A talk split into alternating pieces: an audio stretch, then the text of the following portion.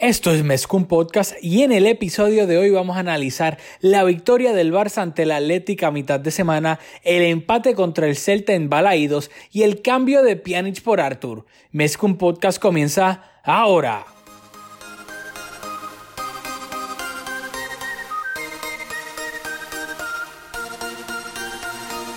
Kevin Roland, contigo empezó todo. Som el millor club del món, diguin el que diguin. Catalunya! Apreteu-vos els cinturons, que ens ho passarem bé.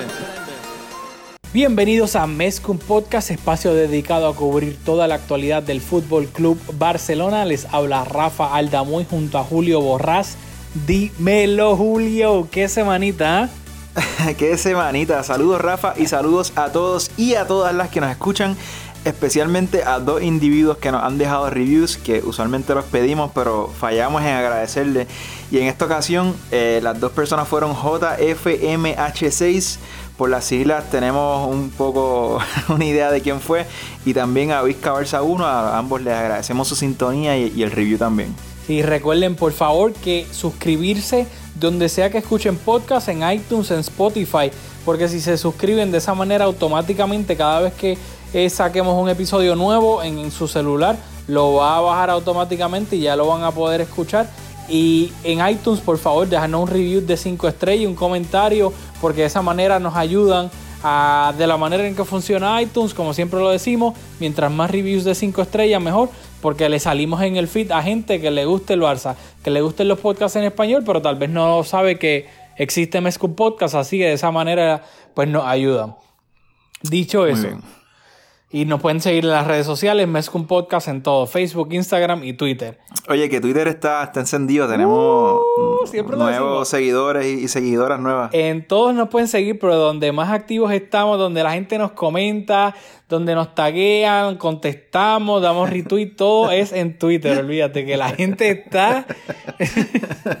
o sea, el- el- eh, esta semanita que ya de por sí es bastante. Uh, pasó bastante, lo vamos a analizar ahora y todo el mundo estaba, olvídate. Dembow, está, todo el mundo está caliente, Julio. El ambiente está tenso en Está estos bueno, momentos. Dicho eso, vamos a hablar rapidito por encima que el Barça jugó eh, a mitad de semana en el Camp Nou contra el Athletic Club de Bilbao. Eh, Arthur fue titular junto a Arturo Vidal y- Busquets. Eh, estaba lesionado y fue titular el tridente, que es la primera vez que el tridente Griezmann, Suárez y Messi fue es titular con Se- Quique Setién, ya que eh, eh, Suárez estuvo lesionado de la rodilla, inclusive se operó. Así que es la primera vez que el tridente sale eh, en el 11 titular de Quique Setién. Este partido yo creo que fue un partido donde estuvo cerrado, el medio estuvo cerrado, el Athletic pobló todo el medio campo, el Barça no tenía amplitud.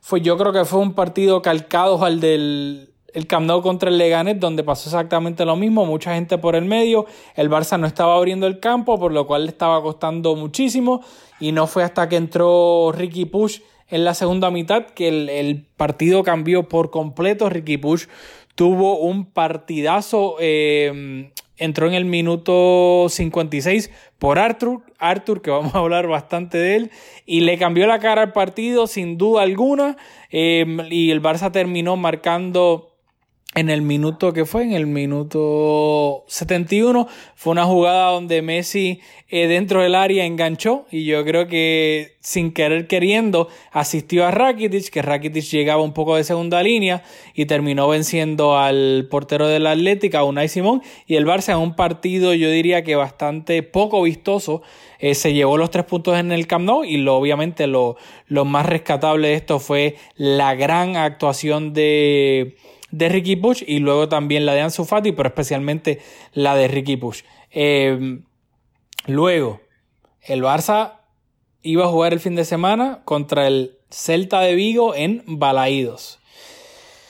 ¿Quieres hablar de eso primero antes de lo de Arturo o meterlo en medio? Tú me dices. Claro, ¿no? Podemos hablar de- del partido ante el Celta y luego pasamos Vale, a lo que ese- todos ese quieren escuchar y lo que queremos principal. hablar. Luego, pues el Barça, eh, dentro de todos los rumores de Pjanic y Arthur, que vamos a entrar eh, habla, a discutir eso este, con más detalles ahora. El Barça visitó a, eh, al Celta en Balaídos y Quique Setién salió con la siguiente alineación. Marc André Ter Stegen en la portería, defensa de cuatro, pareja de centrales Piqué junto a Samuel Umtiti.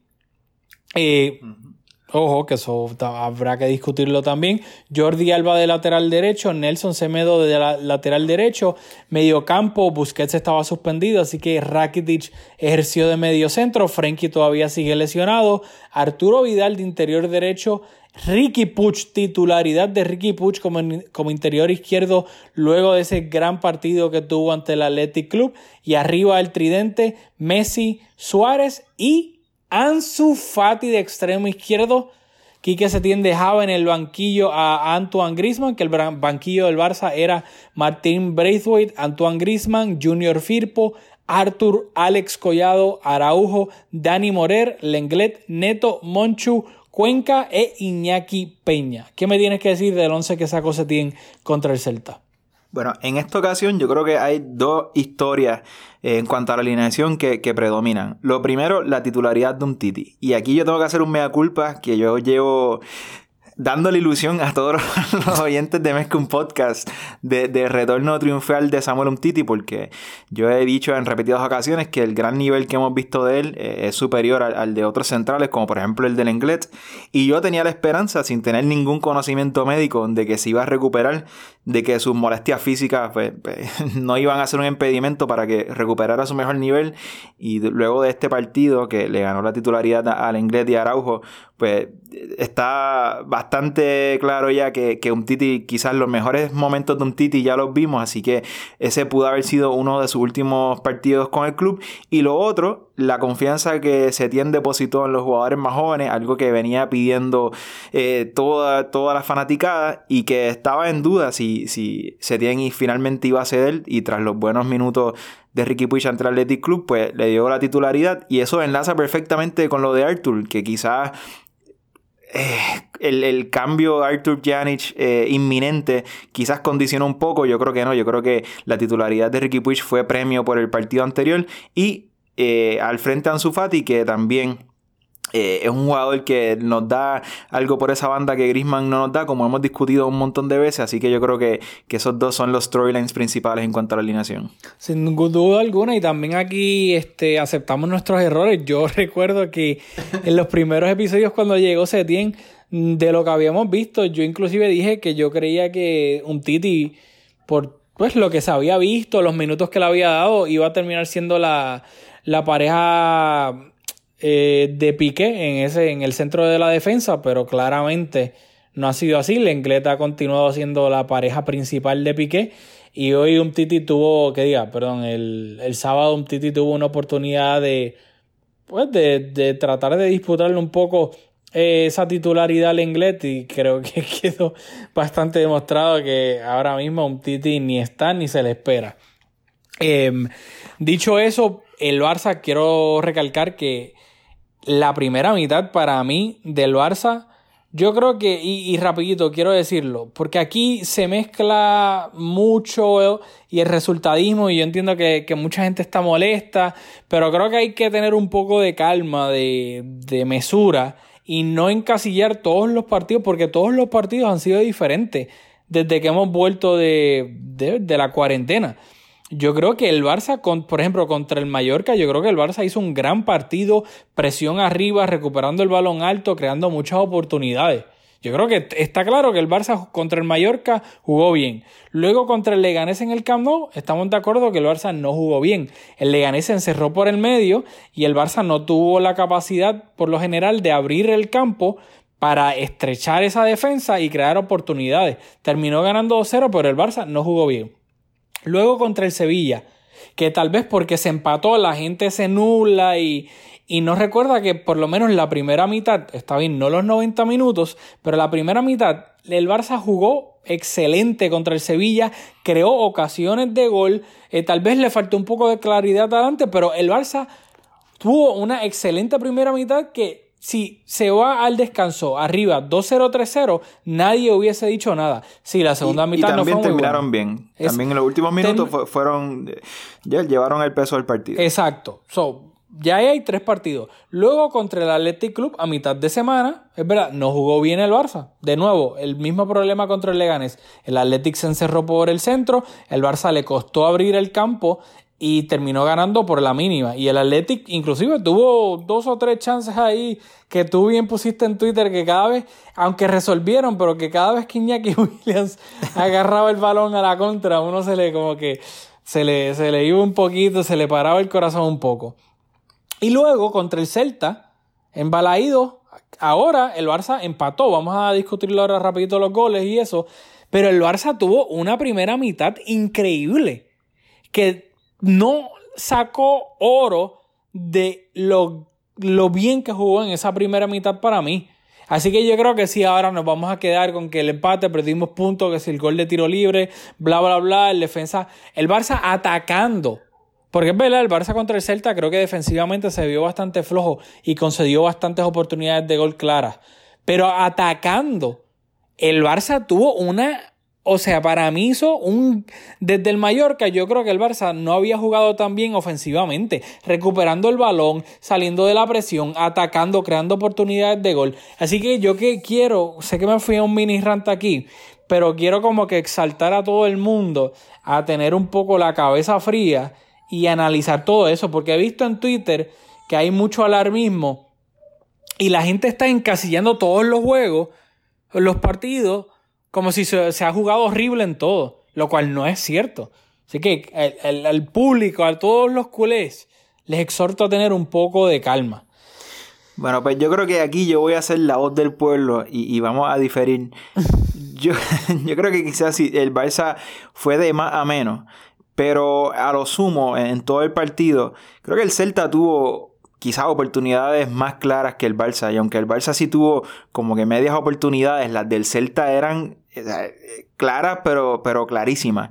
Así que yo no coincido con, esa visión tuya de, que el Barça desaprovechó oportunidades que tuvieron y, luego eso fue lo que, lo que terminó siendo el empate. Este, este partido fácilmente pudo haber terminado 4 a 4. No, yo, yo, al revés, yo estoy tan desacuerdo. Yo estoy de acuerdo de que el Barça pudo haber conseguido tres o cuatro goles, totalmente de acuerdo. Pero el Barça para mí pudo haber marcado como seis o siete goles contra el Celta. O sea, al minuto cuatro hubo una jugada dentro del área que terminó un remate de Busquets, un, un riflazo que Geray, creo que fue Geray, que le metió la cara o el pecho, pero eso iba con malas intenciones a la portería. Luego en el, en el minuto 15 hubo dos remates de Suárez. Uno al portero y otro un remate que se fue, que se fue cruzado. Luego hubo otro, no, no, recuerdo el, minuto, pero hubo otro chance del Barça que fue Messi se la pasó a Suárez, Suárez entró y Vidal por poco le llega. Este, luego fue otro en el minuto 25, Busquets a Messi dentro del área. Messi remató que se le un chispito y, y le bloquearon el, el, remate, pero el Celta llegó a lo último. Si no hubiese sido casi gol. En el minuto 26, Suárez de nuevo dentro del área, un remate que terminó bloqueado para un córner. Hubo una jugada que fue una jugada espectacular. Esto es la primera mitad. Por el sector izquierdo que luego Messi le metió un pase de tres dedos a Semedo al otro lado y Semedo centró el balón y creo que fue Vidal que no llegó, pero fue una jugada espectacular. Otra de, eh, Claro, no recuerdo si fue en la primera mitad. Ansu Fati, que una jugada, ahora mismo no recuerdo ni quién se la pasó ni cómo se creó la jugada, que Ansu solo dentro del área y alguien del Celta en el último momento le llegó a poner el pie y la despejó para un córner. Pero si no le llega a poner la puntita del pie, era un remate a quemarropa y probablemente iba a ser un gol de Ansu. O sea, el, Celta para mí estuvo como en el barco, que tú estás sacando el agua para que no se hunde el barco. Y, y sí, es verdad, el Barça defendió mal y pudo haber conseguido cuatro goles. Pero ofensivamente el Barça pudo haberle metido como siete al Celta. Y yo, eso sin duda, para mí me voy a la tumba y lo voy a pensar. Bueno, pues, yo estoy en total desacuerdo. Yo creo que estabas ahí estirando esas posibilidades del Barça que sí, creo que, algunas veces, como esa por ejemplo Ansu Fati, que estaba en una buena posición para rematar, pero la defensa cuenta y, luego hay un arquero. No, pero Ansu Fati, Ansu Fati estaba solo completamente. Y si esas ocasiones se las crean al Barça y es Piqué el que está despejándolo a último momento, estamos aquí criticando y diciendo, ay, el Barça por poco, mira mira todas las oportunidades que le, le crearon Piqué salvando al Barça a último momento y estamos criticando que el Barça fácilmente se pudo haber llevado 7 goles. Porque recuerdo en Champions en fase de grupos contra el Dortmund que se acabó 0-0 de milagro porque el Dortmund nos pudo haber metido como 7 goles y fueron chances así mismo, que fallaban, que nosotros despejábamos al último momento y aquí lo dijimos de que el Barça fácilmente se pudo haber llevado como 7 goles. Así que de nuevo, aquí ya es tiempo de que Pues- peleemos aquí en Mezcum Podcast porque tú y yo estamos demasiado tranquilos aquí. Pues Eh, yo, nuevamente, igual que tú te reafirmas, déjame reafirmarme a mí, no te voy a dejar la última palabra. ¿Sabes quién va a tener la última palabra aquí? Nuestra audiencia. Nos escriban por favor en Twitter. Obviamente ya yo voy a tener un voto a favor, el voto de, de Héctor Santos, hombre sabio. Así que, por favor, escríbanos si están de acuerdo con Rafa o conmigo de que por, por ocasiones, yo creo que el Barça no mereció los tres puntos. Por ocasiones. Eh, yo Creo que las del Celta fueron igual de claras. Y Héctor Santos no cuenta. Eh, dicho No te eso, es dejes, broma, Héctor. Héctor, Mm. te queremos, gracias por escucharnos. Este, dicho eso, en el minuto 20 iba a llegar el, el primer gol del partido, iba a ser del Barça, que una jugada bastante curiosa. De nuevo, los tiros libres de Messi ya están cobrando una dimensión en lo absurdo a los niveles que llega el equipo rival para tratar de evitar el gol de tiro libre de, Leo, que tenían dos jugadores en, en cada esquina de la portería, tenían la barrera, detrás de la barrera tenían revolú de gente ahí y Messi ya ha visto esto recientemente tantas veces que tenía Suárez en el segundo palo y sorprendió a toda la defensa pensando que iba a rematar y lo que hizo fue que se le tiró un centro a Suárez al segundo palo y Suárez ahí a bocajarro no perdonó y terminó marcando el 1-0 del partido. ¿Qué me tienes que decir de ese gol? Bueno, lo fascinante de esto, y es que enlaza con el último episodio que tú comentaste de las tácticas de Lopetegui para anular los el tiro de, de- de falta de Messi. Y en esta ocasión a mí me encantaría, y no, no hice el trabajo, fíjate, ahora que te lo estoy comentando, porque me llamó mucho la atención en el momento, pero no hice la investigación. Saber, porque la manera en que Sarabia lo, lo, lo, lo celebró parecería como si fue idea de él o algo que él notó en el scouting y tal. Pero me encantaría saber de quién fue la idea de, de estudiar la manera en que nos iban a defender en, en los tiros de falta de Messi para aprovechar y, y como Suárez estaba detrás de la barrera pero habilitado por los jugadores que estaban en los postes, pues poder rematar con relativa facilidad. Así que me encantaría saber de, de quién fue esa idea o, o quién fue el que notó esa falla en la manera en que nos iban a defender. Bueno, dicho eso, el Barça se iba al, descan- se iba al descanso ganando 1-0. Luego en el minuto 50 iba a llegar el gol del empate del, del Celta. Una jugada que comenzó gracias a un error de Rakitic que le interceptaron el pase que iba dirigido a Ricky Push. Luego ahí el Celta obviamente salió el contraataque. Un Titi brincó. no sé para qué. El Celta, el pase fue al boquete que dejó un Titi. Piqué obviamente pues tuvo que ir a cubrir ese espacio que dejó el francés. Por ende, el Celta se fue básicamente un 2 contra 1 contra, contra Piqué. Y fue un pase, yo diría que tipo FIFA, cuando te vas solo en contraataque y simplemente pasas el balón al lado para, para rematarlo a puerta vacía. Y así fue. Jokuslu fue el que ejecutó el pase y Smolov casi a puerta vacía anotó el 1-0. ¿Qué me tienes que decir de este gol?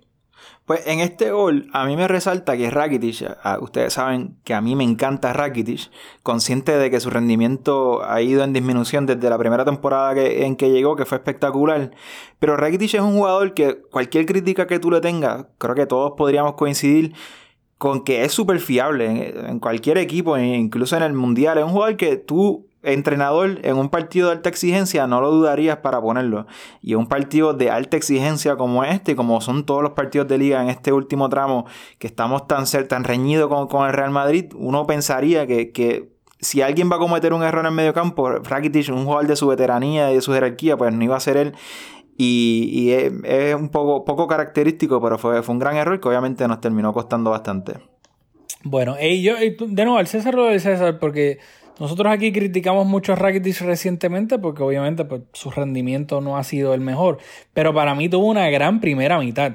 Así Sí, que estaba haciendo un buen partido. eh, Realmente Sí, fue, de, fue, y de fue medio raro. centro, que es destacable porque obviamente no estaba Busquets suspendido y Y eh, había gente como sorprendida de, lo- de la buena actuación de Rakitic de medio centro, pero hemos visto que de los jugadores que tenemos en la plantilla, que él, obviamente, antes de que llegara Frankie, pero, pero él y Frankie son perfectamente capaces de, de hacer ese rol, así que no, no, no entiendo la sorpresa. Sí, y time. Yo sé que brinqué de. Estamos ahora en el partido 1-1, pero rapidito. Quería resaltar, ya que estamos hablando de primera mitad, para mí Ricky Puch hizo una primera mitad increíble.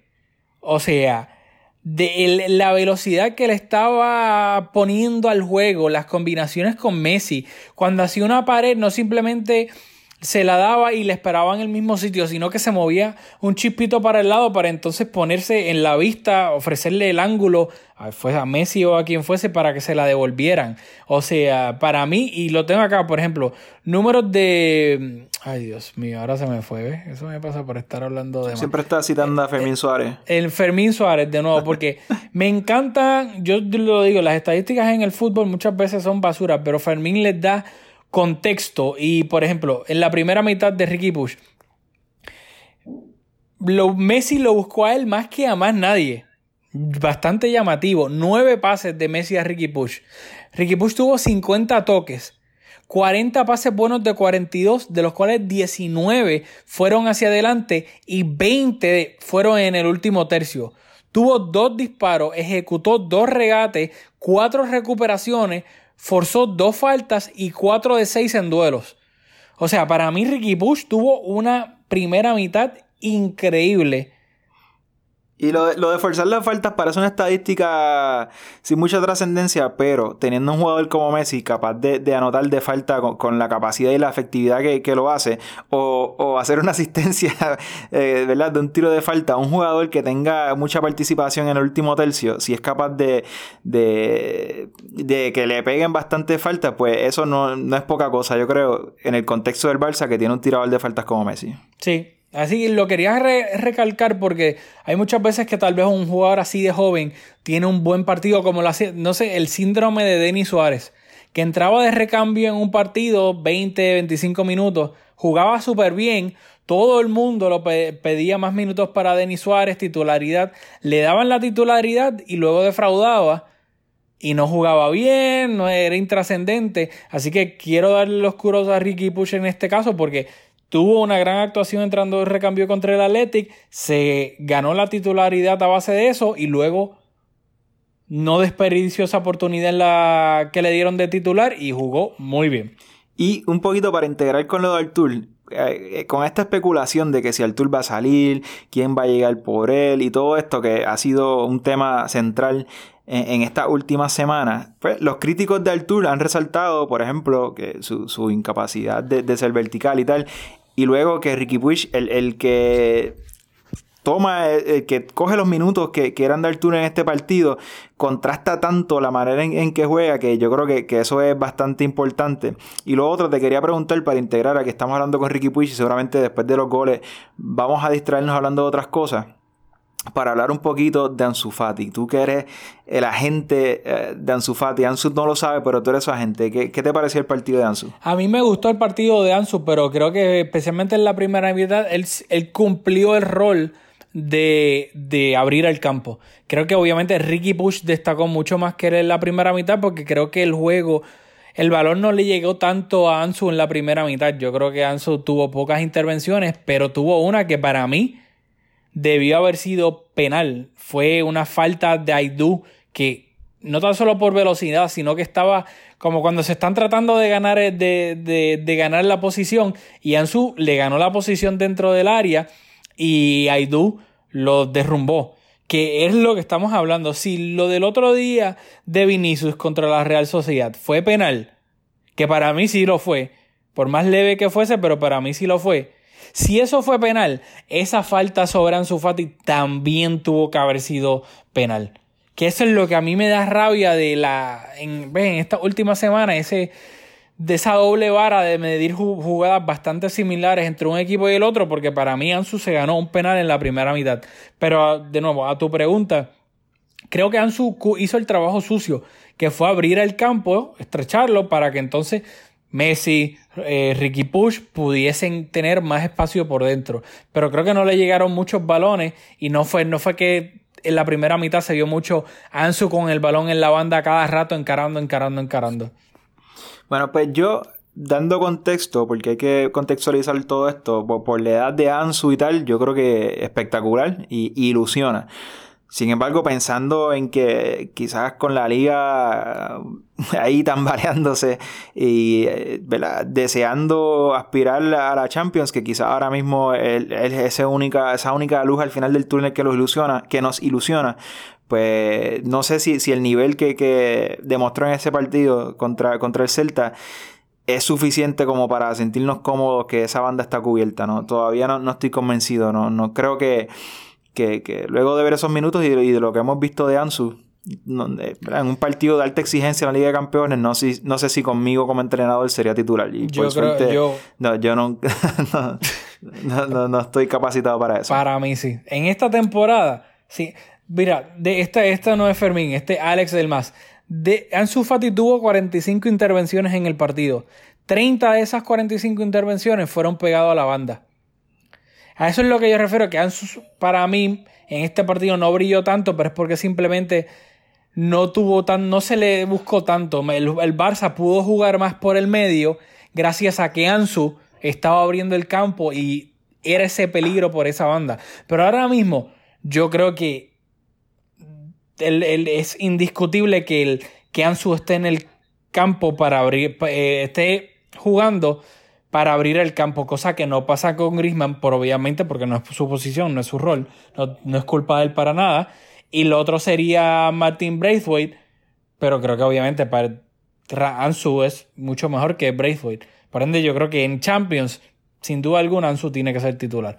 Em, vamos a pasar a la segunda mitad. vamos a, Ya la segunda mitad rapidito, luego el, Barça se iba a adelantar de nuevo en el marcador en el minuto 67, eh, iba a ser gol de Luis Suárez, el Barça iba a recuperar el balón eh, presión alta, lo iba a recuperar, Rakitic le, le dio un pase a, a Luis Suárez, que estaba de espaldas a portería en el borde del área. Luis Suárez luego se la, se la devolvió a, Dios mío, a, a Messi, a Messi. A Messi. No, no, no. Em, porque la recuperó. El, el, punto es que no me recuerdo bien esa parte, pero sé que el Barça la, recuperó de nuevo en el borde del área porque la había perdido. Una presión de Semedo sobre Denis Suárez. Uh, la primera mitad de Semedo espectacular. Es eh, rápido también. Hubo un, un, pase de Messi, esa se me olvidó cuando te estuve dando la ristra de chance este en la primera mitad. Hubo otra que fue un pase de Messi al espacio para Semedo espectacular. Pero luego Semedo en este gol fue clave porque presión alta, Denis Suárez en el borde del área fue a hacer un pase para salir, pues, que el, el Celta saliera jugando desde atrás. Semedo bloqueó ese pase, le cayó a, a Messi dentro del área y ahí fue que entonces Messi le devolvió el pase a Luis Suárez y Luis Suárez selló de una manera espectacular a Araujo, el del Celta, el mexicano, lo selló, dejó pasar el balón, se giró y ahí mismo cayéndose con el pie izquierdo, un remate incomodísimo, la, la remató el balón al segundo palo para marcar el segundo gol en un auténtico golazo de crack de 9 de killer de área. Esto fue un auténtico golazo. Bueno, ¿qué, qué, qué decir de Luis Suárez? Eh, yo estaba pensando que cuando yo grabo este podcast, yo trato de ser lo más, lo más diplomático posible, lo, lo más llevadero, ¿verdad? Para agradar a, la mayor cantidad de audiencia posible. Seguramente hay gente que, que me escucha y, ¿verdad? No hay esa sintonía, pero yo trato de ser lo más agradable posible. Pero como Rafa sabe que nos pasamos peleando por WhatsApp, yo suelo ser un poco más contundente, quizás Rafa a veces me acusa de ser un poco condescending. Y me voy a tomar este turno de privilegio para, para exhibir esa, esa, característica de la cual tú me acusas. Quítate la máscara. y es que yo, yo pienso que si tú dudas de Luis Suárez, que en el partido anterior físicamente se vio fatal. Eso, eso no podemos tapar el cielo con la mano, que hay, que hay un aspecto físico que es un componente importante. Pero si tú dudas de Luis Suárez como delantero, ah, yo, yo cuestiono tu, tu, tu conocimiento del fútbol o tu, tu juicio, tu criterio. O sea, Luis Suárez es un espectáculo, es una delicia verlo jugar y, y dudar de él como que pa- para mí, yo cuan- cuando, yo veo gente dudando de, de Luis Suárez, yo como que le- lo- lo- lo- lo- los margino, le- los pongo en mute. Pero que abogado del diablo, del pueblo de la gente que critica a Suárez en Twitter. Yo creo que O sea, tú, tú criticas a Luis Suárez, de hecho. yo lo he criticado, Ajá, pero ajá. de nuevo, yo creo que aquí es lo que tú estás mezclando, como es que dice la, la magnesia con el, qué sé yo, olvídate, no me acuerdo del refrán bien ahora. Nadie duda, bueno, que, que yo sepa, Sí, sí. de no, no, pero déjame terminar. Nadie duda de la capacidad goleadora de Suárez dentro del área. Nadie duda de eso. Pienso yo, por lo menos lo que yo leo, etcétera. Lo que yo veo y se le critica a Suárez es que obviamente tiene ¿cuántos años tiene Suárez? 33. Contra ¿verdad? me, me cogiste. Por ahí, la edad de Jesucristo, tiene que tener eso. Lo que yo he visto que se le critica mucho es su físico, que obviamente ya no es el que era antes. Suárez antes, el del Liverpool, el de los primeros años del, del Barça, era un Suárez que tú le podías dar el balón y él mismo te podía crear el gol de muchas maneras. No le tenías que dar el balón dentro del área y ya. Luis Suárez podía por velocidad irse del, del defensa. Como el mismo Piqué decía que se lo relajaba. Que Suárez se ponía a tratar de hacer gambetas y, y le salía, le rebotaba a él al otro y en la rodilla, y, pero le salía. Luis Suárez ya físicamente no tiene la velocidad que tenía antes. Por ende, hay muchas veces que él se trata de ir por velocidad y ya su cuerpo no le responde de la misma manera porque es obvio, es normal, es father time. Hay muchas veces que Luis Suárez trata de hacer una gambeta y ya no le salen. Dentro del área, y, aquí, y eso lo puedes buscar en el enciclo, aquí en el archive de Mezcum Podcast. ¿Cuántas veces aquí, seas tú, obviamente, yo soy el abogado número uno de Ansu Fati tú eres el número uno de Suárez. Pero ¿cuántas veces aquí no hemos resaltado la, el arsenal de remates que tiene Luis Suárez? La capacidad que él tiene de pegarle de mil y un maneras al balón dependiendo de la situación, de cómo le venga, de qué lado, etcétera. Yo creo que sin duda alguna él y Lewandowski probablemente son los dos delanteros en el planeta Tierra que tienen un repertorio de remates inigualable. Por Pero- ende, hay cosas que siempre se les resaltan y nunca se le van a quitar. Pero hay otras que, de nuevo, yo pienso que eso es lo que el mundo culé tuitero critica de Suárez. Pues no, yo creo que a Suárez se le critica y, y- y se señala, por ejemplo, yo creo que tú has pedido que Ansu Fati sea titular sobre él y hay gente que cuestiona cada vez que es titular. Y como yo soy el abogado de Suárez, yo voy a tener la última palabra aquí. Y yo creo que Suárez es titular, titularísimo, aún con su edad, aún con las deficiencias físicas que están siendo bastante notables porque su inteligencia y su capacidad de rematar así lo avalan. Así que yo no puedo pensar en, en 5, 9 ahora mismo en el fútbol actual que yo preferiría tener eh, en un partido importante antes que Luis Suárez. Así que yo estoy bien, bien contento y bien agradecido de haber tenido la oportunidad de verlo jugar y, y ojalá que, que tenga uno o dos añitos más jugando este nivel. Ok, entonces tú ya eso está claro de lo que dijiste. No lo voy a, a discutir porque tú eres- te ganaste el derecho de tener la última palabra en cuanto a eso. Eh, rapidito, si no quieres no lo, no lo tienes que contestar. Ya que tú piensas, dijiste eso de uno o dos añitos, por eso te lo pregunto. ¿Tú crees que el Barça lo deba vender para la próxima temporada? Vender. Porque si llega Lautaro, pues esto es de nuevo, hipotéticamente que llegue un 9. Un 9 no un Paco Alcácer que viene a ser suplente o un Braithwaite. Si viene Lautaro, que tú sabes que si llega y se hace un, un cambio, lo que sea que se vaya a hacer, y luego Suárez todavía está en el equipo y empieza a tener o se empiezan a dividir los minutos, sabes que van a empezar a criticar el club de los amigos, el mejor amigo de, de Messi, si Suárez está jugando o quitándole minutos a Lautaro. Sabes que eso va a pasar. eh, aquí no, me, me cogiste un poco desprevenido y, y no le he dado Te mucha tiré- cabeza. Sin embargo, no. Pero yo creo que aquí hay un factor determinante. Por su edad y porque nuevamente o sea, Luis Suárez físicamente no está bien. ¿Cuánto podríamos hacer en caja por, por Luis Suárez? Y pensando en eso, quizás con ese, con ese dinero que, que estaríamos recibiendo, yo creo que no podríamos conseguir un jugador que, que fuera, que tuviera su, su capacidad goleadora. Así que por, por ese motivo, que realmente se- sería por, o sea, no, no creo que haríamos mucha caja con, Luis Suárez. Así que yo pi- pienso que no, no sería una buena opción, pero es algo que, que estudiando el mercado en el verano, pues podríamos quizás darle un poquito más de cabeza. Sí, yo creo, no, ya, eh, te quise tirar el, esa curva, pero yo honestamente creo que estoy totalmente de acuerdo con lo que tú dices. Yo creo que Su- Suárez no se va a vender. Yo creo que Suárez simplemente se, se le va a acabar el contrato y se va a ir. O, o va a aceptar un rol de, de suplente de, de Lautaro. Y obviamente ahí tendríamos un lujo de tener a Luis Suárez saliendo del banco o pudiendo ser titular en, en uno que otro partido. Sí, yo creo que eso es lo que va a pasar. Yo no creo que el Barça lo vaya a vender. Eh, No. Nada, pasando páginas rapidito, luego lamentablemente, eh, rápido, antes de hablar del gol del empate, rapidito, quiero resaltar los cambios que en el minuto 68 salió Ansu Fati, entró Braithwaite, en el minuto 81 salió Suárez, entró Griezmann, fue doble cambio, Firpo entró y salió Jordi Alba, y en el 86 salió Ricky Push y entró Arthur. Em, en el minuto 88 iba a ocurrir una falta en el eje del área, Rafinha, un saludito a Rafinha, iba a forzar una falta que yo creo que aquí Piqué, de la misma manera que para mí Piqué tuvo un gran partido y lleva teniendo unas actuaciones espectaculares.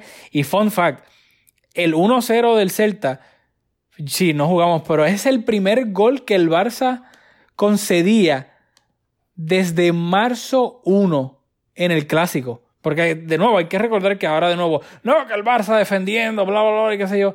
El Barça no había. O sea, al Barça no lo habían anotado desde que se había resumido eh, la liga. Fun fact. Sí, y yo he resaltado la, la defensa del Barça en los, en los últimos dos partidos, así que estamos en récord de que, de hecho, yo estaba preparado para si en este partido, con la tendencia que venía, si no nos anotaban, para hacer un recuento, como tú acabas de hacer, ¿verdad? De, de- las veces que habíamos dejado la portería en cero, pero obviamente esa racha acabó de manera desastrosa. Bueno, si alguien quiere ser negativo, puede decir que al Barça le, que le han creado muchísimas ocasiones claras de gol y que Ter Stegen nos ha salvado. O el palo, o la inglés inclusive, creo que fue contra el... No recuerdo ni contra quién fue el inglés, pero... Sí, el inglés, Jordi, ah, ah, hemos tenido Ha unas habido, cuantas intervenciones de habido, último momento. es- eso- esos ceros no han sido ceros contundentes que digamos. Em, minuto 88, de nuevo, mala mía. Vamos a hablar del tour. eh, vamos a hablar del tour. Sí, vamos, vamos, vamos por ahí, vamos por ahí. Rápido, ya estamos terminando. Rafinha fue inteligente, Piqué no tanto, Piqué se tiró de manera muy agresiva en el borde del área, Rafinha dejó el pie esperando el contacto, que mucha gente dice, no, Rafinha se tiró un piscinazo, sí, Rafinha se tiró, pero fue inteligente y Piqué no lo fue, en el borde del área no te puedes tirar de esa manera tan agresivo, Rafinha fue inteligente, dejó el pie porque sabía que eventualmente iba a haber contacto y, pues, se vio aparatoso por la fuerza en que entró Piqué. Rafinha dejó el pie, se dejó caer y forzó el, ese tiro libre en el minuto 88 y luego Yago Aspas marcó con un gran remate que pasó por el lado de Antoine Griezmann, que era el que estaba en la barrera en esa. Si lo miras desde el punto de vista de, de Yago Aspas, era el que estaba último al lado, en, en el lado izquierdo. Pasó, cogió una curva y entró obviamente por el lado donde Ter Stegen no tenía nada que buscar y anotó el gol del empate. Rapidito te voy a dar la palabra porque he leído muchísimas cosas en Twitter. Tres, tres puntos y quiero saber tu opinión. A ver. Tú le echas la culpa a Ter Stegen por haber puesto mal la barrera, a Griezmann por haberse que se viró y dejó pasar el balón en vez de quedarse de frente. Griezmann se viró o simplemente te, you tip your head y hago aspas que con un gran remate curvió ese balón para que pasara por el lado y entrara. Bueno, pues como yo he mencionado otras veces aquí, mi primer amor en, los deportes fue el baloncesto y es un deporte en el cual yo me atrevo a hablar con cualquiera sobre estos asuntos bien técnicos de, de, de, de jugadas puntuales y tal. Yo me considero un observador atento del Barça y por eso me atrevo a, grabar este podcast. Pero no, yo no, nunca he jugado fútbol y quizás es evidente por, por, la manera en que me expreso. Así que yo realmente en algo tan técnico como la posición de la barrera y tal, no, no me atrevo a entrar mucho porque no, realmente no, no, no lo domino. Pero ah, mirándolo así un poco nuevamente como un observador atento del Barça, me parece a mí que la colocación de la barrera quizás le dio el espacio a Iago Aspa para encontrar un huequito. Así que fue quizás una combinación de, del gran disparo, pero también que, la barrera permitió esa posibilidad. Yo honestamente creo que fue un poquito de todo. Creo que la barrera tal vez no estuvo puesta de la mejor manera. Creo que Grisman sin duda, no, sin duda alguna, en vez de quedarse de frente, aguantar ahí como guerrero, se viró, que no ayudó tampoco. Y también crédito a Yago Aspas, que fue un remate para mí espectacular. yo creo que fue un chispito de todo y llevó al... Fue un recipe for disaster. Todo añadió a que explotara eso. Y pues, el, el Celta anotó, empate 2 a 2. El Barça perdió dos puntos más. Hoy el Madrid ganó al, al, al español. Así que ahora el Madrid está dos puntos por encima del Barcelona. El Madrid tiene 71, el Barça tiene 69. Por ende, el Madrid, el Madrid, perdón, se puede dar el lujo de empatar un partido en lo que resta de temporada y aún así eh, seguiría en el primer lugar y sería campeón. El Barça necesita que el Madrid empate dos veces o que pierda uno. Así que obviamente ya. Y antes de, pasar a hablar de altura, entonces te pregunto, la pregunta obligatoria: ¿todavía hay liga o ya nos despedimos definitivamente del no, trofeo de liga? Todavía hay liga. Obviamente el martes jugamos contra el Atlético en el Camp Nou. Creo que sin duda alguna ya si perdemos puntos de nuevo, ahí yo te diría que me atrevería a decir que tal vez que no hay liga. Pero, pero no, para mí el Madrid no está jugando nada bien, lo, lo vengo repitiendo, ni, ni fu ni fa. Eh, simplemente está sacando los resultados, ya sea pues por hoy que sacó un 1-0 o con eh, errores arbitrales que lo han ayudado en como en tres partidos de lo que va de liga. Así que, y el, y el, y el Madrid todavía le, le, queda jugar contra el Villarreal. Creo que le queda jugar contra el Athletic, si no me equivoco también.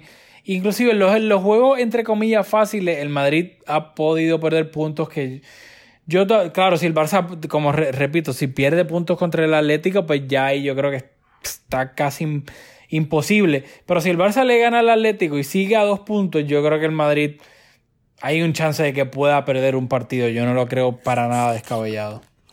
Muy bien, yo estoy de acuerdo. Así que vamos con eso dicho, vamos a pasar a hablar de Artur, que es lo, yo que te a mí cedo más la me ilusiona. palabra y, y voy a hablar, pero te cedo la palabra. Bueno, yo, primero que todo, yo quiero empezar con un disclaimer, porque yo hemos hablado bastante tú y yo en conversaciones privadas, así que sabiendo tu línea, y tú obviamente sabes la mía, y para que Eugene no nos acuse de, de, estar tirándole la toalla a la Junta, yo quiero empezar con un disclaimer y luego de que yo lo haga, tú me avisas si, si te unes a mis palabras o, o si te distancias de ellas. Pero yo, claro. desde mi punto de vista, yo quiero decir que este, esto lo vamos a analizar en diferentes facetas desde el factor institucional, del factor deportivo y del factor económico. En lo institucional, yo, nosotros, o sea, voy a hablar por mí, yo creo que, que es el, el, el, cambio de Artur es un, un desacierto y es bastante grave. Y es un ejemplo más del de desgobierno y de la mediocridad realmente de Bartomeu como presidente. Y tengo aquí algunas instancias pasadas, recientes, de, de, otros desaciertos de Bartomeu que, que, quiero recordar para que quede claro que, que no, nosotros no somos aquí Team Bartomeu ni, ni, nada por el estilo. Vamos a empezar por la destitución injustísima de su bizarreta después que armó un equipo que ganó el triplete. Le han dimitido cuatro vicepresidentes y han salido un montón de directivos bajo circunstancias súper dudosas, acusaciones de robo por parte de algunos directivos, algo, o sea, yo creo que puede llegar a, a crisis institucional el escándalo de las redes sociales, donde se le acusó de, de, manipular la, opinión en contra de algunos jugadores la pésima gestión, esta es una de las que a mí más me duele. Yo, tú favorecías los fichajes en el momento, yo no. La pésima gestión que se, que se hizo con, con el dinero que, que, ingresamos por la venta de Neymar, o más bien por, por el dinero que se depositó por Neymar. Y lo otro, o sea, la mala situación económica que está el club, que vimos ahora con la pandemia, que estaba en una situación precaria, y como los salarios condicionan bastante la gestión del club, que son tan elevados que queda poco dinero para otras cosas. Así que yo, yo quiero estar en récord, antes de luego hablar de, de, otros factores de este cambio, de que nosotros no somos aquí pro Bartomeu. Y, y, tampoco no, y tampoco nos paga Víctor Font como nos han acusado. Exacto. Aquí nosotros no somos ni, ni, ni Font, ni Bartomeu, ni Laporta, ni nada. Lo, lo que, y, y Julio dio ejemplos de, de, de, claros desaciertos de Bartomeu. Sin duda alguna, Bartomeu ha tenido muchísimos desaciertos. Lo que yo digo, y ya eso yo no lo he dado con Julio, ya esta opinión de Rafa, Julio la puede firmar o no, lo que sea, pero yo, el problema que yo tengo con el lloriqueo que hay siempre en las redes sociales, que muchas veces yo pienso que no son ni opiniones de, es algo que se repite tanto que entonces la gente lo, lo adapta, ¿me entiendes? Pero no, tú no llegaste a esa opinión por ti, simplemente lo dijo otra persona y, tú la adoptaste. Todo, de la misma manera que Bartomeu ha tenido muchísimos desaciertos, como tú dijiste, Bartomeu también ha tenido muchísimos buenos. Frankie de Jong, Frankie de Jong, por ejemplo, es el mejor mediocampista joven del mundo. Él está en el club gracias a Bartomeu, porque si no se iba a ir al PSG. Bartomeu tomó un avión, se fue a Holanda por segunda vez, tomó la rienda del fichaje y Frankie de Jong está en el Barça gracias a Bartomeu. En el verano, cuando eh, Xavi Simons se fue, que todo el mundo, ¡ay, se fue Xavi Simons, qué desastre la cantera, el Barça, todo el mundo se va! Bartomeu renovó a Ansu Fati. ¿Quién ahora está siendo la sensación joven del Barcelona? Ansu Fati. Así que Ter Stegen se fichó también gracias a su bizarreta. Bartomeu estaba ahí, aunque después lo, votó, pero, pero se fichó. A lo que yo voy, y tú mencionaste cosas malas de Bartomeu, que sin duda alguna estoy de acuerdo con ello, pero a mí me da risa mucha gente que es como los partidos políticos. Aquí yo pienso que Mezco un podcast, Julio y yo somos apolíticos. A ver, a mí Julio fácilmente mencionó y yo suscribo todos esos desaciertos de Bartomeu. Pero también Bartomeu ha hecho muchísimas cosas buenas. El club, en cuanto a salario, sí, está, está mal. Pero el Barça, gracias a toda la gestión en diferentes niveles de, de, del club, el Barcelona, la cantidad de ingresos que genera el Barça es increíble. Segundo, lo que tú mencionaste, por ejemplo, que de las redes sociales del Revolú de Bartomeu, totalmente, eso está al garete, al garete. Pero luego, a mí lo que me molesta es ver a gente que critica a Bartomeu, obviamente justificable, sin duda alguna por eso, pero luego tú los ves que si no vuelve la porta, la porta, la porta espió a jugadores del Barça con dinero del club. O sea, a, la, a la porta también se le fueron 20 mil directivos. Esto, que se vayan directivos es, para mí, sea quien sea, súper claro, normal. En este caso lo menciono porque se han ido a, no, se han ido, es verdad. Robo y, claro, no es que claro. se han ido... O sea, a, hay la salida porta le metieron salida. una moción de censura. ¿Me entiendes? La porta estuvo dos años en blanco.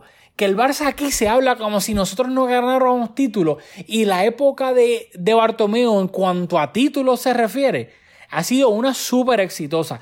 El punto, y lo quiero resumir para entrar a hablarlo de Arthur. Ah, te, te es van que a sí, atacar, Rafa, por estar defendiendo a Bartomeu. no, no, no sucio, no seas sucio.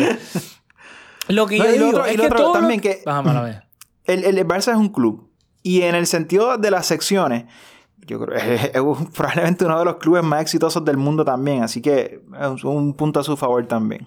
Sí, a lo, a lo único que, a lo que yo voy es que todo lo que se le critica a Bartomeu, también se, no es como que ahora viene Laporta y va a ser el Salvador. El Salvador, Laporta también hizo 20 mil cosas malas. Lo que pasa es que la gente o no se acuerda o tal vez hicieron del Barça después de Laporta con el triplete de, eh, Pepe en el 2009 y no conocen de Laporta antes, pero... O sea, Laporta también tiene cosas buenas y cosas malas. Ese es mi punto, que todos tienen cosas buenas y cosas malas. Ronaldinho, no, Ronaldinho que le cambió la cara al Barcelona, llegó gracias a Rosell, porque Laporta quien quería traer era Beckham. Mm, defendiendo a, a, a, a No, Barto y no a seas Russell, tú, tú- tú te vas a meter un No seas sucio. A lo que yo voy es que de nuevo, Font, Font aquí, claro, es fácil decirlo desde afuera, pero vamos a ver, a ver si, si gana Font, veremos entonces si Buchi Pluma, porque de afuera es fácil, pero luego con las acciones veremos cómo le va. Que ojalá le vaya bien. De nuevo, a mí, si gana Víctor Font, yo quiero que le vaya perfecto, porque si le va bien, significa que le va bien al Barça. Aquí no vas a ver a alguien deseando que el Barça gane, diciendo que el Barça no se lo merece, que si no nos podemos quejar. O sea, no, aquí lo único que importa es el Barça. Dicho eso, te cedo el paso con, con Arturo. Bueno, ya habiendo establecido, por lo menos yo establecí que institucionalmente esto nos deja en una situación delicada por lo que voy a discutir. Yo quiero hablar primero de que esto tiene dos aspectos importantes. Uno económico y uno deportivo. El deportivo yo creo que, que va a ser lo más controversial. En cuanto al económico, eh, no me, no me constaba a mí.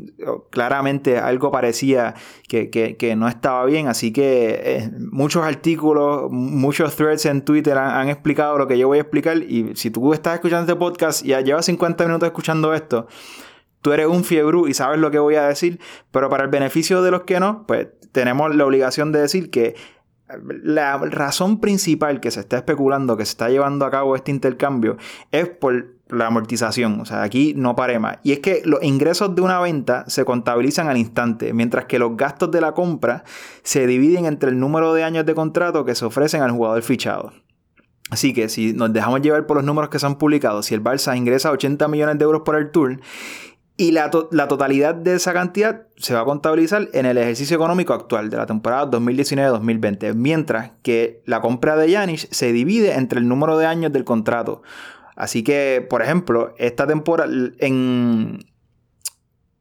Exacto, si, si, si presumimos que Yanis va a fichar por cuatro temporadas, pues se va a contabilizar 17.5 millones de 17.5 millones de euros en esta temporada, mientras que se ingresó en la operación 80 millones, en lo cual hay una ganancia bastante importante, lo cual cuadra las cajas. Así que eh, mucha gente tiene opiniones encontradas sobre esto, de si un jugador con tanta proyección como Artur desprenderse de él por un motivo exclusivamente económico y que estamos en esta situación mala económica por la mala gestión, pues ¿verdad? Que, eh, eso es, realmente es fatal, que terminar vendiendo un jugador porque fuiste incapaz de manejar las cuentas. Así que eso, quiero saber tu opinión sobre eso y, y ah, dime qué tú piensas de eso. No, o sea, en el aspecto de edad está el garete. O sea, estás cambiando un jugador de 23 años por uno de 30. Sin duda alguna, eso no hace sentido. O sea, de, sabemos que hay un punto económico para salvar cuentas y también que no, no tengo, discúlpenme, no tengo los detalles, pero aquí probablemente el que está escuchando esto ya lo leyó en Twitter, de que el, si los directivos este, de, del Barça, como el Barça es un club de, pues, de sus socios, si el directivo, no sé si es después de cada año o lo que sea, está, el Barça está en deuda, ellos se hacen responsables, por ende tienen que pagar esa deuda con su propio patrimonio. Por ende, se está diciendo que Bartomeu y la Junta están haciendo esto para salvar su propio pellejo.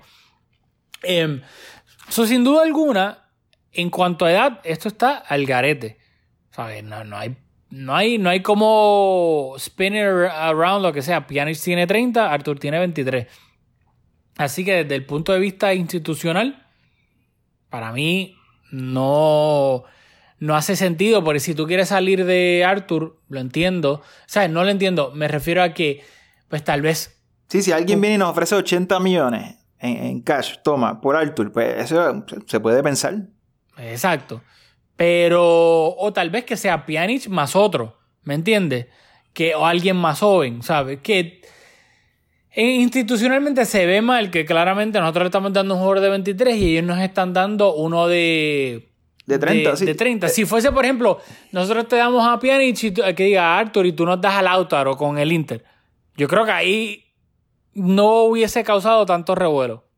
No, y claro, porque lo que estamos haciendo es cogiendo un activo del club y un jugador que se perfila, que, que tiene una proyección de que seguramente sería, esperemos que, que, sería titular por temporadas y temporadas y lo estamos sacrificando por, por, la mala gestión. Y lo otro, lo último que yo voy a hablar específicamente del aspecto económico, es que no hay manera que si Artur tú lo tasas en, 70, en 80 millones, no hay manera por su calidad y su proyección, avalado por, por su edad y por su rendimiento en el campo, que Pjanic, a la edad que tiene, cueste 70, 10 millones menos. No, o sea, la persona que hizo esa matemática, eh, eso no, tiene ningún sentido. O sea, ¿cuántos años le quedan a, a que mucha gente ya piensa que, que, no está en su mejor nivel? Pues cuántos años le quedan al nivel actual o si el nivel sigue descendiendo como sería normal por su edad, mientras que su físico lo abandone, ¿cómo es posible que dos jugadores en momentos tan diferentes de su carrera, de un rendimiento quizás similar, te puede gustar uno más que el otro, pero están, yo, yo diría que están en la misma liga, pero por la edad, ¿cómo es posible que la diferencia sean 10 millones? Eso a mí me, cuesta entenderlo. Estoy de acuerdo. Bueno, vamos entonces a lo deportivo. Vamos a dar nuestra opinión de quién, quién pensamos que es mejor para el Barça y tal. Y para hacer esto, quiero hacer un ejercicio. Nosotros llevamos cuatro años grabando este podcast, así que tenemos una, una biblioteca bastante extensa de nuestras opiniones con las cuales nos podemos eh, eh, enfrentar, como en el caso de un Titi que fallamos, ¿verdad? Porque no se recuperó físicamente, pero en el caso del Tour, antes de que tuviera ni un solo minuto como jugador del Barça, nosotros hicimos un scouting y quiero que escuchen mis palabras. Esto fue agosto de 2018 para que ustedes vean lo que yo pensaba del Tour antes de disputar un solo minuto con el Barça. Escuchen esto.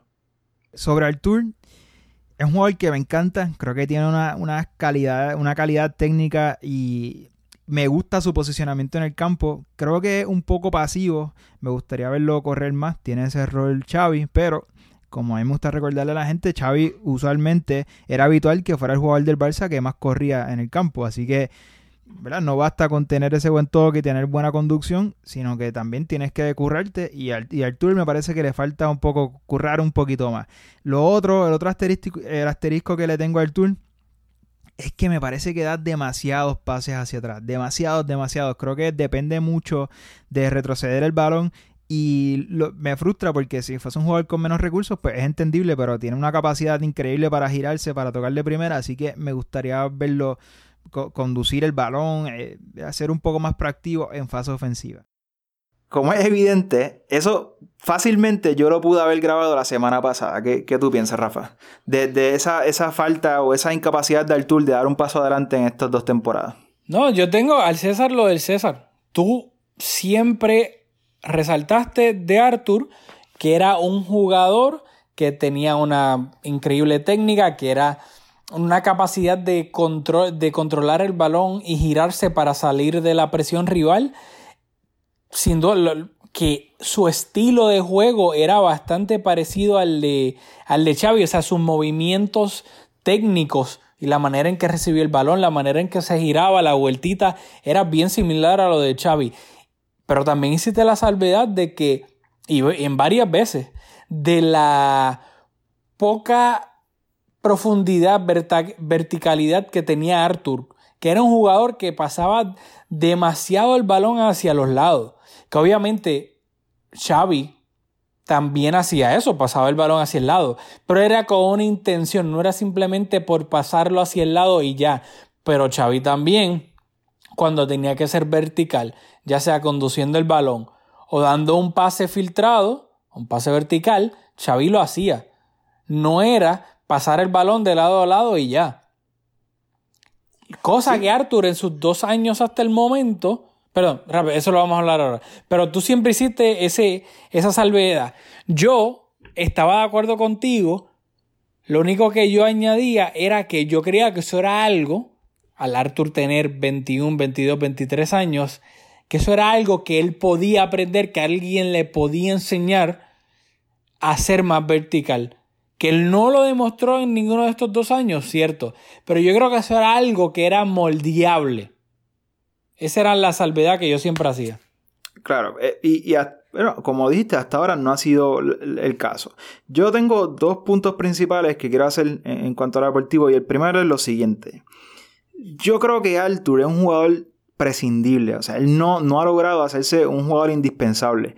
Y lo digo porque en el Barça actual, porque si nos retomamos a otros Barça, en el, Barça de Guardiola, yo creo que, que Artur encajaría perfectamente porque tendría más ese rol de Iniesta de ser una válvula de escape ante la presión rival porque habían otros jugadores, teníamos jugadores por las bandas, teníamos jugadores como Dani Alves que se incorporaba al ataque y haciendo paredes por las bandas era capaz de crearte una jugada, pero es, ya nosotros no somos ese equipo. Y cuando tú miras nuestros laterales, que sí, que Jordi Alba te puede llegar, le pueden poner un balón al espacio y llega y tira un centro de primera, pero ¿Qué jugadores creativos hay en el Barça? No, no tenemos casi jugadores por las bandas. Si, si ahora con Ansu Fati que, que, está emergiendo, quizás es un poco de ayuda para Messi.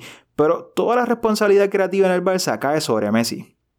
Por tanto, o sea, en este Barça es imprescindible que por lo menos uno de los dos interiores sea capaz de tocar el balón en la zona más determinante y tiene que ser capaz de dar el último pase. Y Artur no es ese jugador y yo creo, ¿verdad? porque que la edad es un factor, yo creo que ya con, la edad que tiene, yo creo que no lo va a hacer. ahí me, me puedo equivocar. Y el otro punto que quiero hacer es que este Barça está condicionado por Messi. O sea, el Barça tiene una situación particular que ningún otro club tiene. Y es que tiene en su fila al mejor jugador del mundo que está al final de su carrera. Y yo creo que la prioridad ahora mismo debe ser rodear a Messi de jugadores de rendimiento inmediato. Porque la edad, eh, eh, hay un, mucho debate sobre la edad. La edad por sí sola no gana títulos. o sea, tú tienes que, tener rendimiento. Y ahora mismo, un jugador como Artur, que, que porque no ha dado el paso, todavía sigue siendo un proyecto, no es lo que el Barça necesita. El Barça necesita maximizar que tiene el mejor jugador del mundo, un jugador irrepetible, y en las próximas dos temporadas tenemos que aspirar a ganar todos los títulos posibles. Y para hacer eso, yo creo que Janic nos pone, nos acerca más a, hacer ese equipo competitivo capaz de disputar todos los trofeos que Artur por, por, las deficiencias que ya mencioné de Artur y porque Janic, aparte, Pjanic, aparte de que creo que tiene un poquito más de recorrido, siendo un jugador consciente de que es un jugador de un corte más defensivo, por lo menos en esta etapa de su carrera, eh, juega una posición más defensiva, también es capaz de, dar el, último pase, es más propenso a dar ese último pase y a un poquito más vertical. Así que esos son mis dos principales motivos por los cuales, en un, sentido estrictamente deportivo, yo creo que a, a mediano y a largo plazo, Artur sin duda sería... Eh, eh, sería la, opción sería retenerlo. Sin embargo, a corto plazo y condicionado por, por apoyar a Messi, creo que no es un mal cambio. Ok, ahora vamos a hablar de lo deportivo. Muy bien. Yo quiero hacer esta pregunta y sean honestos consigo mismos. ¿Quién es mejor ahora mismo? ¿Arthur o Pjanic? Nosotros creemos, ah, eh, iba a decir Arthur y yo, Julio y yo, creemos que Pjanic ahora mismo junio 29 de 2020 es mucho mejor jugador que Arthur. Para el Barça. Para el Barça, claro. Si tú me dices que, en general, si Arturo Pjanic es mejor, eso es otro debate. pero ahora mismo en el Barça. ¿Quién, es, ¿Quién es mejor jugador para el Barça ahora mismo? ¿Pjanic o Arthur? Conteste, díganos, escríbanos, por favor, si están de acuerdo o no. Nosotros, Julio y yo, pensamos que Pjanic. ¿Qué pasa? Sí, ya partimos que eh, ¿Cuál era el tema? ¿Cómo estaba lo que estábamos discutiendo antes? Este, institucionalmente, etcétera, de 23, 30 años, obviamente, es una diferencia bastante marcada. Ahora mismo, si lo comparamos 30 con 23, obviamente es marcada. Pero 30 años no es viejo. Xavi, en la temporada 2010-2011, cuando el Barça ganó el doblete, Liga y Champions, que hizo una final espectacular, que es recordada durante todos los años como un baile al Manchester United. Xavi tenía 30 años en esa temporada. O sea, Modric, los mejores años de Modric con el Madrid llegaron cuando él ya tenía 30 años. Así que 30 años no sé, no es que tú seas viejo. Obviamente, tú puedes llegar, de, todo depende de tu físico. Pero eso va a lo que estaba diciendo Julio. El, por el mero hecho de tú tener un 3 y un 0, no es que seas ni viejo ni malo, ni joven, lo que sea. Así que ya partiendo de eso, Pjanic es mucho más vertical que Arthur, sin duda alguna. El problema, de nuevo, de acuerdo con Julio, Messi tiene ahora, creo que cumplió ahora que fue 33 años también la edad de Jesucristo. No puede, hay que ser consistente. No se puede criticar. Claramente Arthur en estos momentos que Arthur puede, eh, cuando tenga 28 años, terminar siendo el mejor mediocampista del mundo? Puede, sin duda alguna. No, no hay, eso nadie lo va a discutir, de que puede terminar siéndolo así. Pero si se critica que hay que reforzar a Messi, que hay que ayudarlo porque está en las últimas, etcétera, que inclusive hay gente ridícula, porque hay gente ridícula que dice, ay, ojalá se vaya al City para que pueda ganar con Guardiola. Cules que dicen eso, ridículos, por cierto, no me importa, ahí lo dije yo, call. Este, tú no, hay que ser consistente, no puedes decir eso y luego cuando se hace un cambio que sí, para cuadrar números, etcétera, pero también deportivamente es un upgrade de Arthur en estos momentos, sin duda alguna. Por ende, lo poco que le queda a Messi en el Barça es un movimiento egoísta de Bartomeu, sí, porque Bartomeu pudo decir, no, pues yo me quedo a Arthur, porque obviamente nos va a dar muchos años eventualmente, pero no va a ser bajo mi mandato. Ahora, yo cambio a. traigo a Pjanic y puedo ganar ahora. O sea, obviamente la temporada que viene. Eso sí, sin duda alguna, egoísta para Messi y también de Bartomeu en deportivo y con, y con, y pues para cuadrar números también, sin duda alguna. Sí, yo creo que para, para ir resumiendo que ya llevamos una hora y cinco Uh. minutos por ahí, o sea, institucionalmente nos deja mal parado, económicamente es un disparate, deportivamente estamos de acuerdo. Y lo otro, nosotros no podemos poner toda la carne en el asador de Messi, ¿verdad? Y, y descartar que hay vida después de Messi. Pero sí podemos poner mucha carne. Así que tiene que haber un balance entre apoyar a Messi en estos últimos dos años. Pero sí estamos conscientes de que también hay jugadores. Tenemos que tener jugadores jóvenes en la plantilla. Porque va a llegar un punto en el que, Messi no, no va a seguir. Así que no estamos pa- pasando eso de, vista. Sin embargo, pues estamos apoyando que, que se rodee en estos últimos dos años, tres, lo, lo que Messi decida, lo, lo que su cuerpo le permita jugar a este nivel, jugar con los jugadores de mayor rendimiento posible. Claro, no, sin duda alguna. Y rapidito, para antes de despedirnos, que quiero decirlo, porque otra cosa, otra cosa que estaba leyendo en Twitter y me tenía, pero algo hinchado que no puedo mencionar aquí. De nuevo, es algo que se repite. Alguien lo dice, ay, el Barça se está convirtiendo en el Milan. Ay, que el Barça tiene un montón de jugadores mayores, bla, bla, bla. Sí, el Barça tiene jugadores mayores. La edad promedio del Barça ahora mismo, si no me equivoco, es 28 años, sin duda alguna, que, que es alto. Pero el Barça tiene jugadores vetera- veteranos como lo tiene otra plantilla. El Barça tiene casi la misma, casi los mismos jugadores veteranos de 32, 33, 34, 31 que el Madrid, por ejemplo. Y nadie habla del Madrid como, ay, qué viejos están, bla, bla, bla. El delantero del Barça Suárez tiene 33, whatever, 34 años, lo que tenga. Benzema tiene 32. O sea, el Barça fichó a Griezmann que tiene 29. El Madrid fichó a Hazard. O sea, el Barça tiene jugadores jóvenes también. O sea, el Barça tiene a Semedo joven, Piqué no, Lenglet es joven, Jordi Alba normal, no es joven ni viejo. Sergi Roberto joven, Omtiti es joven, obviamente el rendimiento es otra cosa. Firpo, joven, Rakitic está viejo, Busquets está viejo, Arthur se va, es verdad. Frenkie, joven. Ricky Push, joven. Arturo Vidal está viejo, obviamente. En la delantera, Dembele, que sí está lesionado, pero por números, joven. Griezmann no es viejo, tiene 29 años. Braithwaite tampoco es viejo, tiene 29, no es joven. Si llega Lautaro, Lautaro es un jugador joven. Messi Suárez obviamente tienen bastante. Pero el Barça, hey, porque por si no lo sabían, el Barça acaba de fichar a Trincao. Trincao es, ¿qué? Jugador joven. Pedri de Las Palmas, joven promesa, joven. Ricky Push del B, joven. Ansu Fati, joven.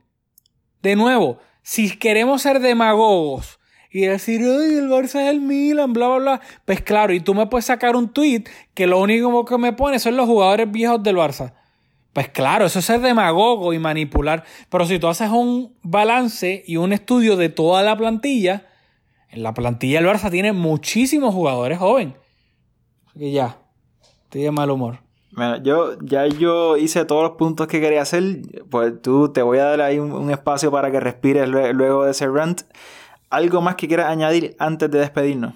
No, no, nada, que si, si, si llegaron hasta aquí y si Eugene llegó escuchando hasta acá, que nos escribe mucho y Eugene sigue siendo Team Neymar. Eh, sigue pensando que el Barça de alguna manera lo va a repescar. Yo honestamente creo que ya el tren de Neymar pasó en el Barça y dudo mucho que, eso vaya a pasar. Así que nada, quería mencionarlo porque sé que nos taguió en, en un tweet sobre, sobre eso.